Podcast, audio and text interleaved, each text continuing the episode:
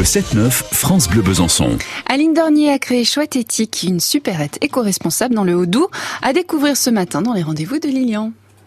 Bonjour à tous, pour mon rendez-vous du week-end, je reçois Aline Dornier.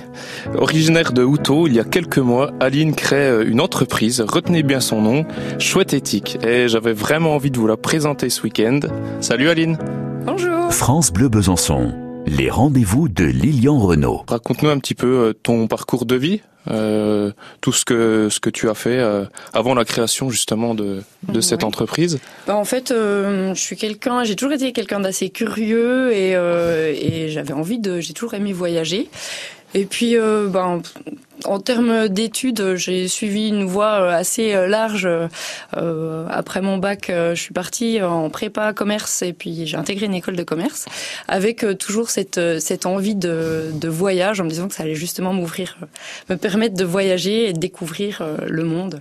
Mais je- j'ai constaté que ce que j'adorais le plus euh, que dans les voyages, en fait, c'est les gens. Euh, c'est les gens que je rencontre. Alors, Ouais. euh, les gens que je rencontre à l'autre bout du monde, certes, mais aussi les gens que je rencontre juste à côté de chez moi. Donc, c'est vraiment les gens. Aller à la rencontre des gens.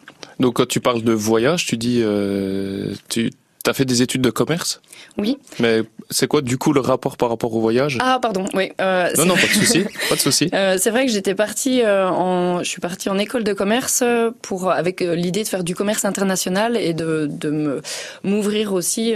D'accord. pour moi, ça me permettait de, de, voyager, de voyager pas mal et, et j'ai pu, ça me permettait aussi de d'améliorer mes langues et d'apprendre d'autres langues comme l'anglais et l'espagnol j'ai fait pendant pendant tout mon cursus bah, scolaire euh, et qui m'ont permis de partir euh, à plusieurs reprises dans, dans différents pays, au Canada, euh, en Espagne.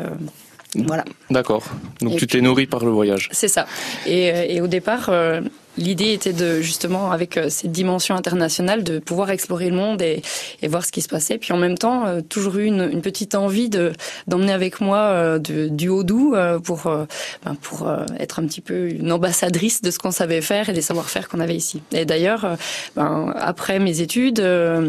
J'ai notamment passé pas mal de temps à travailler euh, dans une distillerie euh, de Pontarlier euh, et c'était vraiment très agréable pour moi.